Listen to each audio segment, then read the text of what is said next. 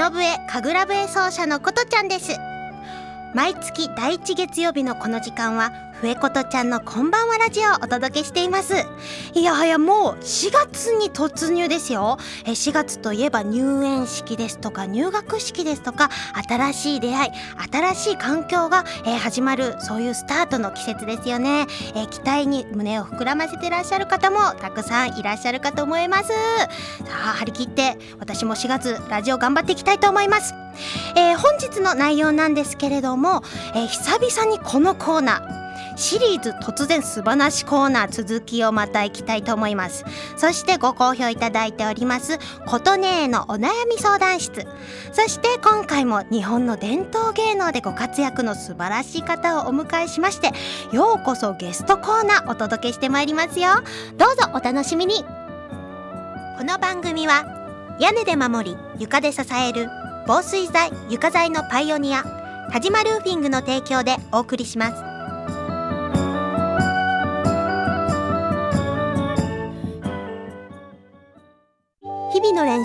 楽器のケア。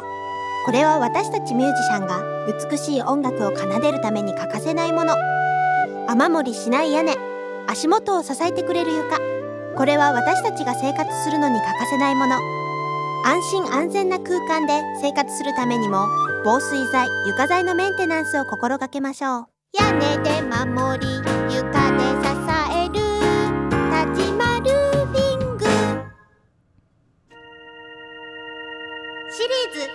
突然すばなしコーナー。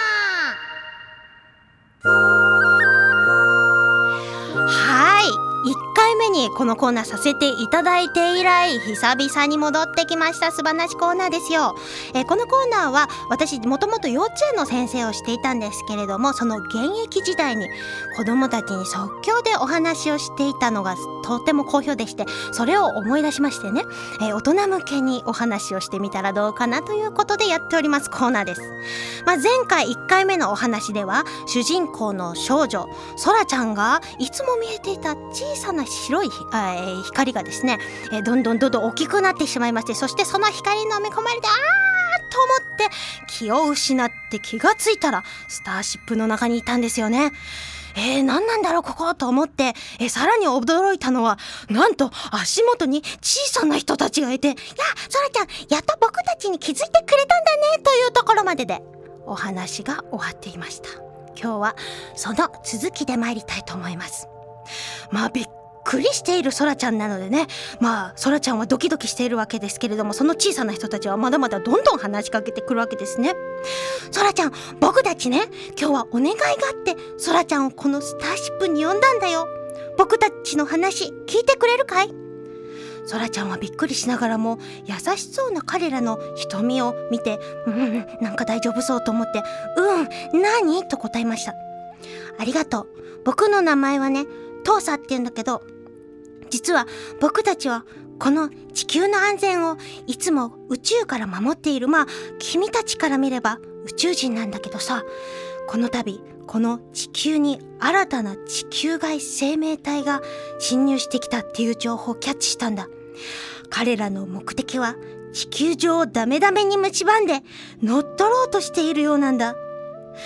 どんな風に何をしてやろうとしているかっていうのはまだわかんないんだけどどうも長い時間をかけてこの地球をダメにするように少しずつ蝕んでいこうっていうのが計画らしい。僕たちもそういう奴らが入らないようにって宇宙から一生懸命一生懸命いつも守ってたのに。ごめんね本当にこんなことが起きてしまったんだ。一体どこにいるのか僕たちも今一生懸命調べているところなんだけど。今やっとこの日本にいるという情報を突き止めたんだ。さらに僕たちの情報を調べている仲間の話によるとどうやらそらちゃんの通っている学校にその地球外生命体がまるで人間そっくりの姿に身を変えて生活していることが分かってきたんだ。僕たちは学校の外から様子を見ることしかできないだろう。しかも相手はうまく人間に姿を変えてるから余計に見つけにくいんだよ。そこで僕たちの光にずっと気づいてくれてたソラちゃん。君に力を貸してほしいと思って今日はこのスターシップに君を招待したんだ。ちょっと待って！ちょっと待って待って待って父さん。ねえねえねえその人間に変身している地球体制あ違う地球外生命体を私に見つけてほしいって言ってるの。そんなこと私にできるわけないよ。第一ねそんなのどうやって見つけたらいいの？そらちゃんは大当てです。そりゃそりゃ当然ですよね。びっくりしますよね。ところが父さんとても落ち着いてます。それがねうちの捜査班のリーダーの話によるともともと彼らの姿は割と人間に似ていて皮膚の色はグレーなんだそうなんだよ。そして目の色は赤いんだって。人間の姿にたとえなっていても何かきっと見つけ出す方法が違いないんだ。それは僕たちもまだ調査中だからわからないんだけどきっと何か方法があるはずなんだ。ねえだからソラちゃんそれを一緒に突き止めて我々と協力してなんとかその地球外生命体を一緒に見つけ出してほしいんだ。どうだい？一緒にそれをやってくれるかい？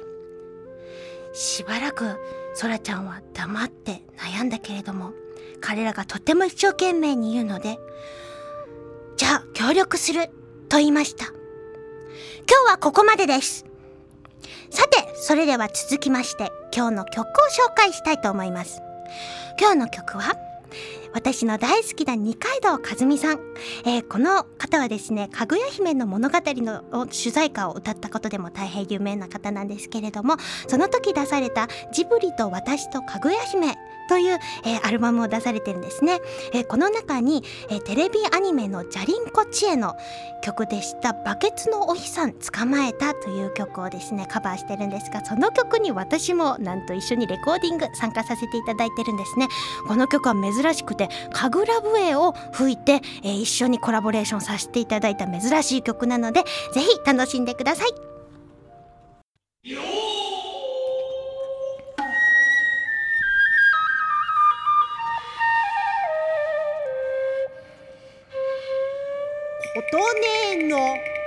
悩み相談室。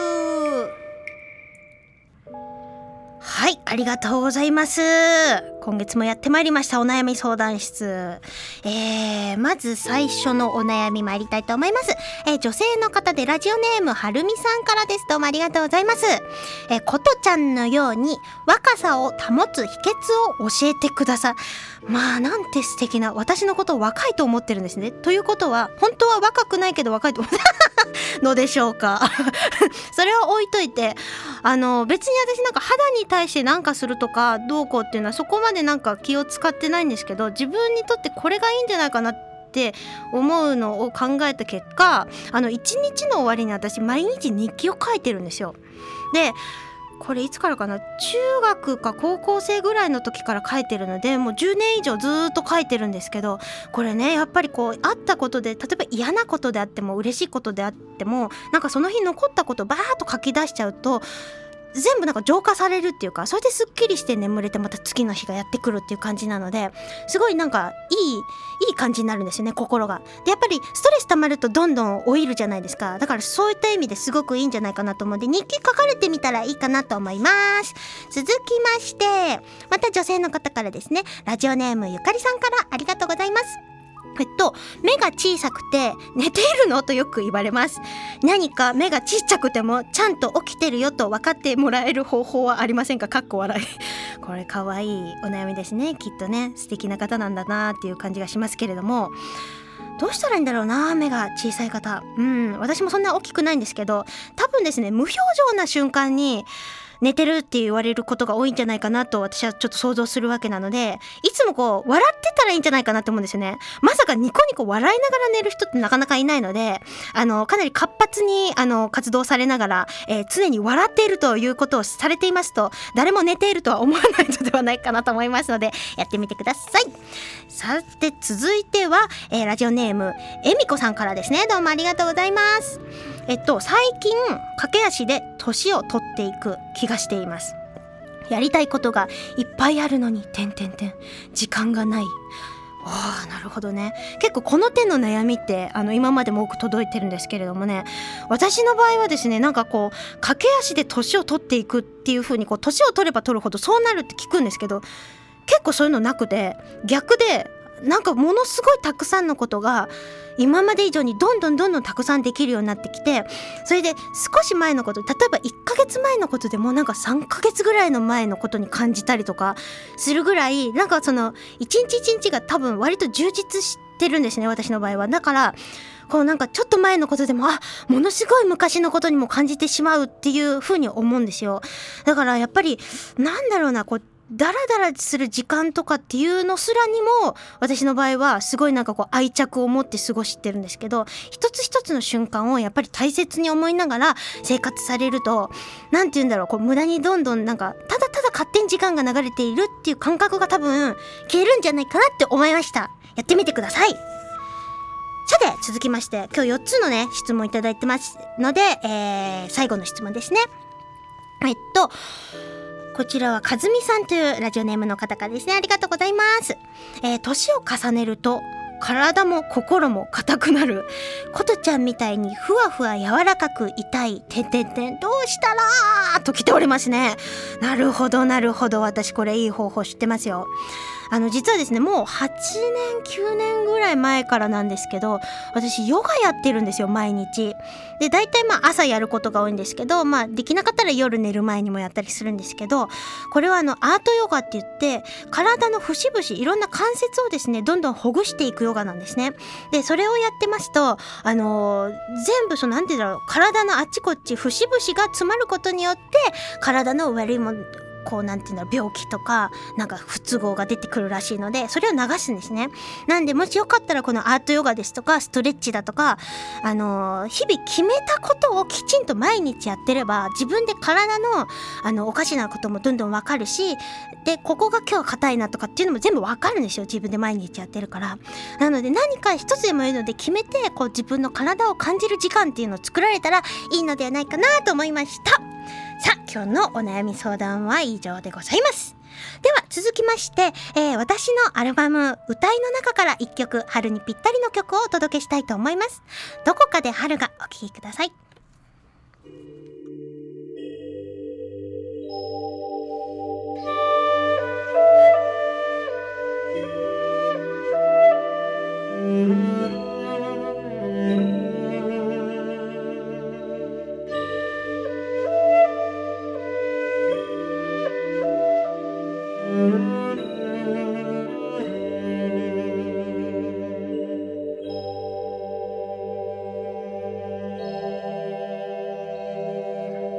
よ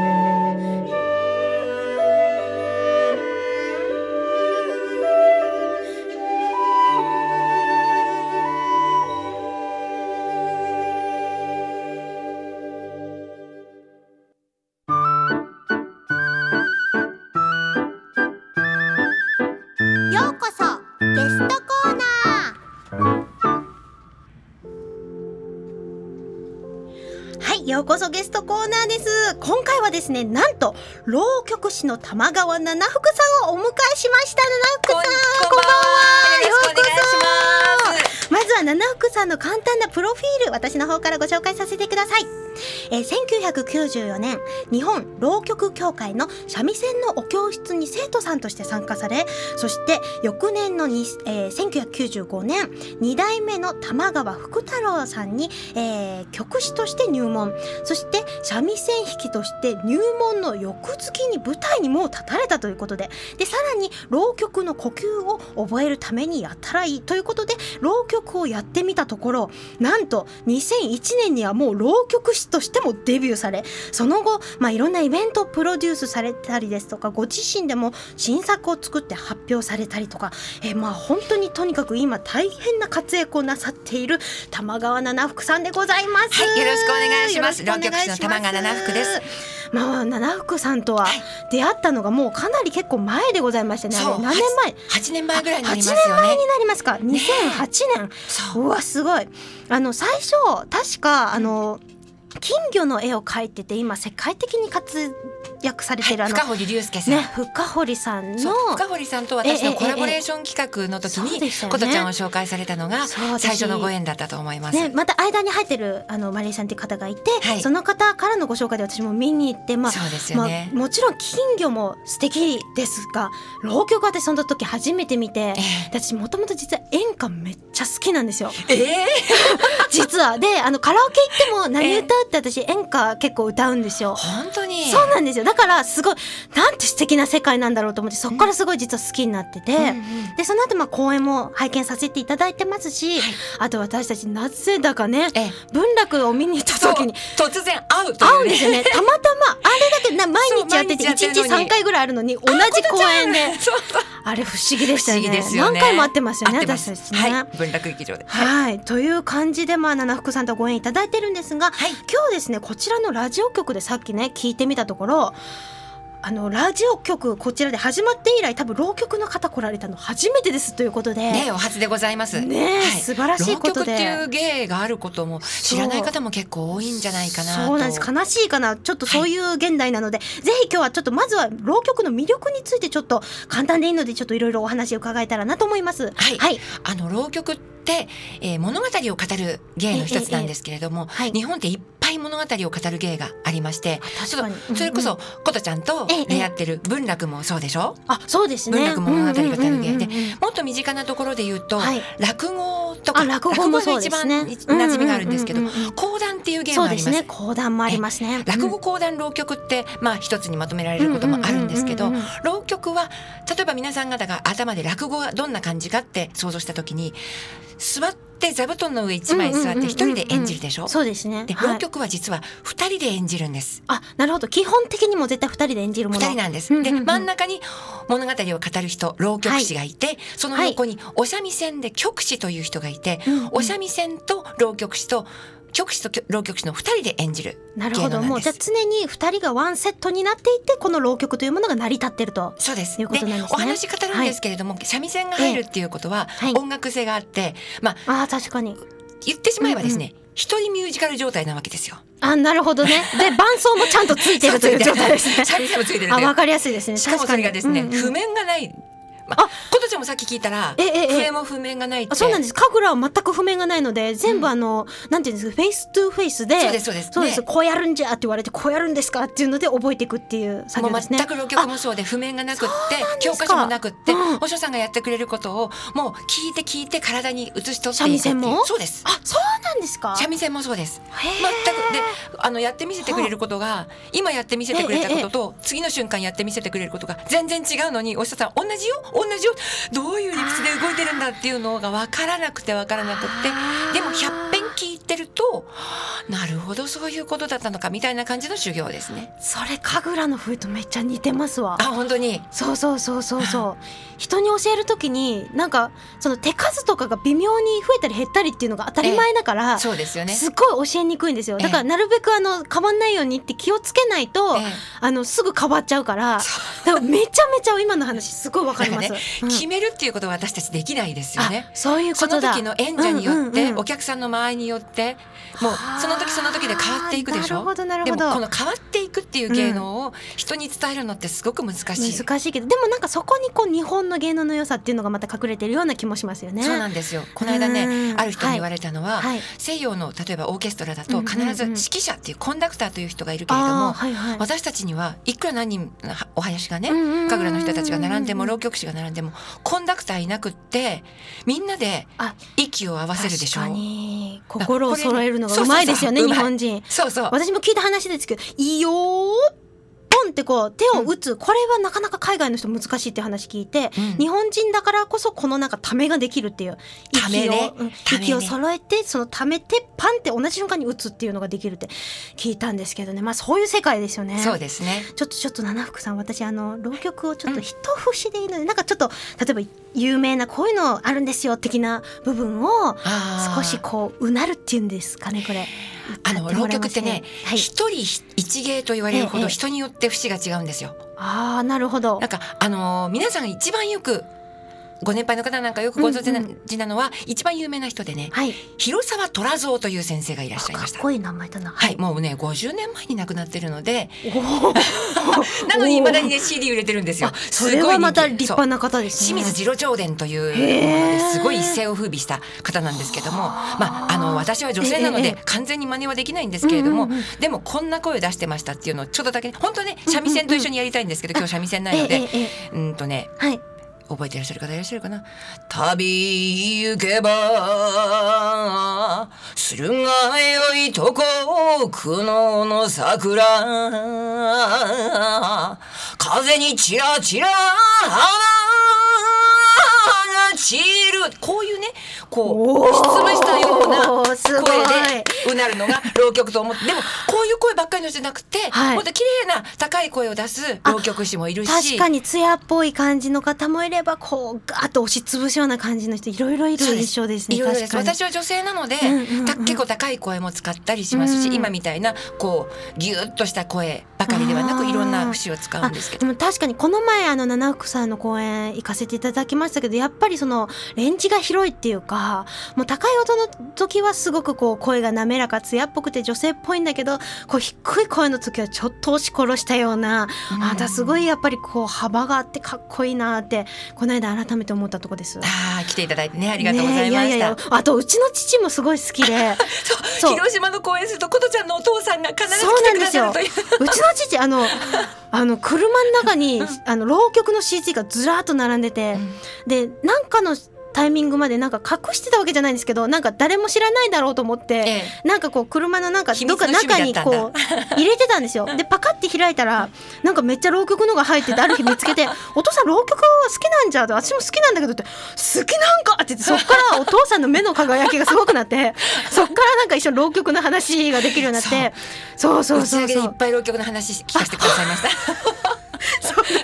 すいませんとんでもないとんでもない。っていうかね浪曲はね、うん。あのーそれこそ50年前ぐらいまでうん。日本で一番人気のある芸能で今ね例えば落語がね関東と関西と合わせて演者の方が800人ぐらいいらっしゃるんですって。うん。それもすごいなと思うんだけど戦前戦後一番浪曲盛んだった時って全国で浪曲師が3000人いたそうなんですよ。そんなに？それぐらいいてだから日本人がその浪曲に託す気持ちを託してうんうん。浪曲聴くと自分たちの気持ちを救ってもらえたように思える。浪曲聴くと泣ける。浪曲聴くと笑えるっていうようなことはいっぱいあったんじゃないかなと。そうなんですね。そんなような芸能ですね。まあそれだけそのまあそれこそテレビの代わりじゃないですけど、うん。身近にあってみんなが普段本当に馴染んでたものだったんですね。そうみたいですね。い。やでも見てる見てるとか聞いてるとうん。本当に情景も浮かぶし、さっき私がやってたあの素話じゃないけど、ええ。その人間のそのイマジネーションを働かせる作業って時に本当に大事だなと思うシーンがあって、ね。今それがそがれてるから例えば人の気持ちがちょっと見えにくかったり、状況をちょっと把握してあげにくかったりっていうのがやっぱ起きてると思うんですけど、今こそこうしてやっぱり浪曲ですとかねそういうお話をねお話しして自分の頭の中にうん。いろんな情景や感情を思い起こすってね。ねえできるといいですよね。また私ぜひ七福さんの公演ぜひ伺わせていただきたいなと思ってます。はい。また一緒にやりましょうよ。あぜひ。一緒にやったことあったもんね。そうそうそうぜひまたお願いいたします。ぜひぜひよろしくお願いしはます。というわけでもっともっとお話が伺いたいんですけれどももう時間が来てしまいまして、えーそろそろようこそゲストコーナー終わりです。七福さんどうもありがとうございました、ありがとうございました。時を超えて受け継がれる優しいハーモニー。心に残るメロディーは日常生活を豊かに彩ります。強い日差しや雨から私たちを守る屋根。滑ったり転んだりしない安全な床。何気ない毎日を確かに見守る防水剤。床材は安心安全な暮らしを守り支えてくれます。屋根で守り床で支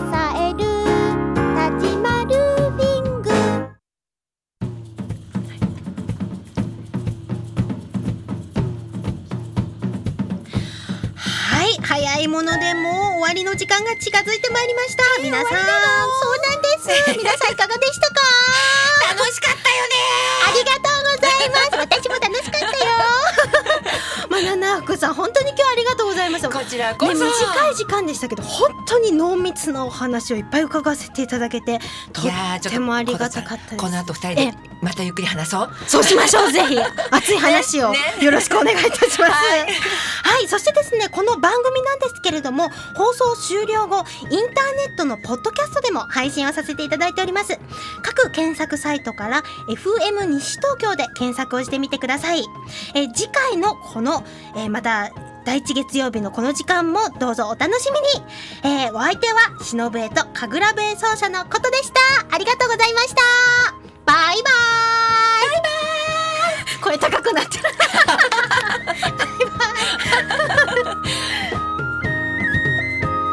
この番組は屋根で守り床で支える防水材床材のパイオニア田島ルーフィングの提供でお送りしました。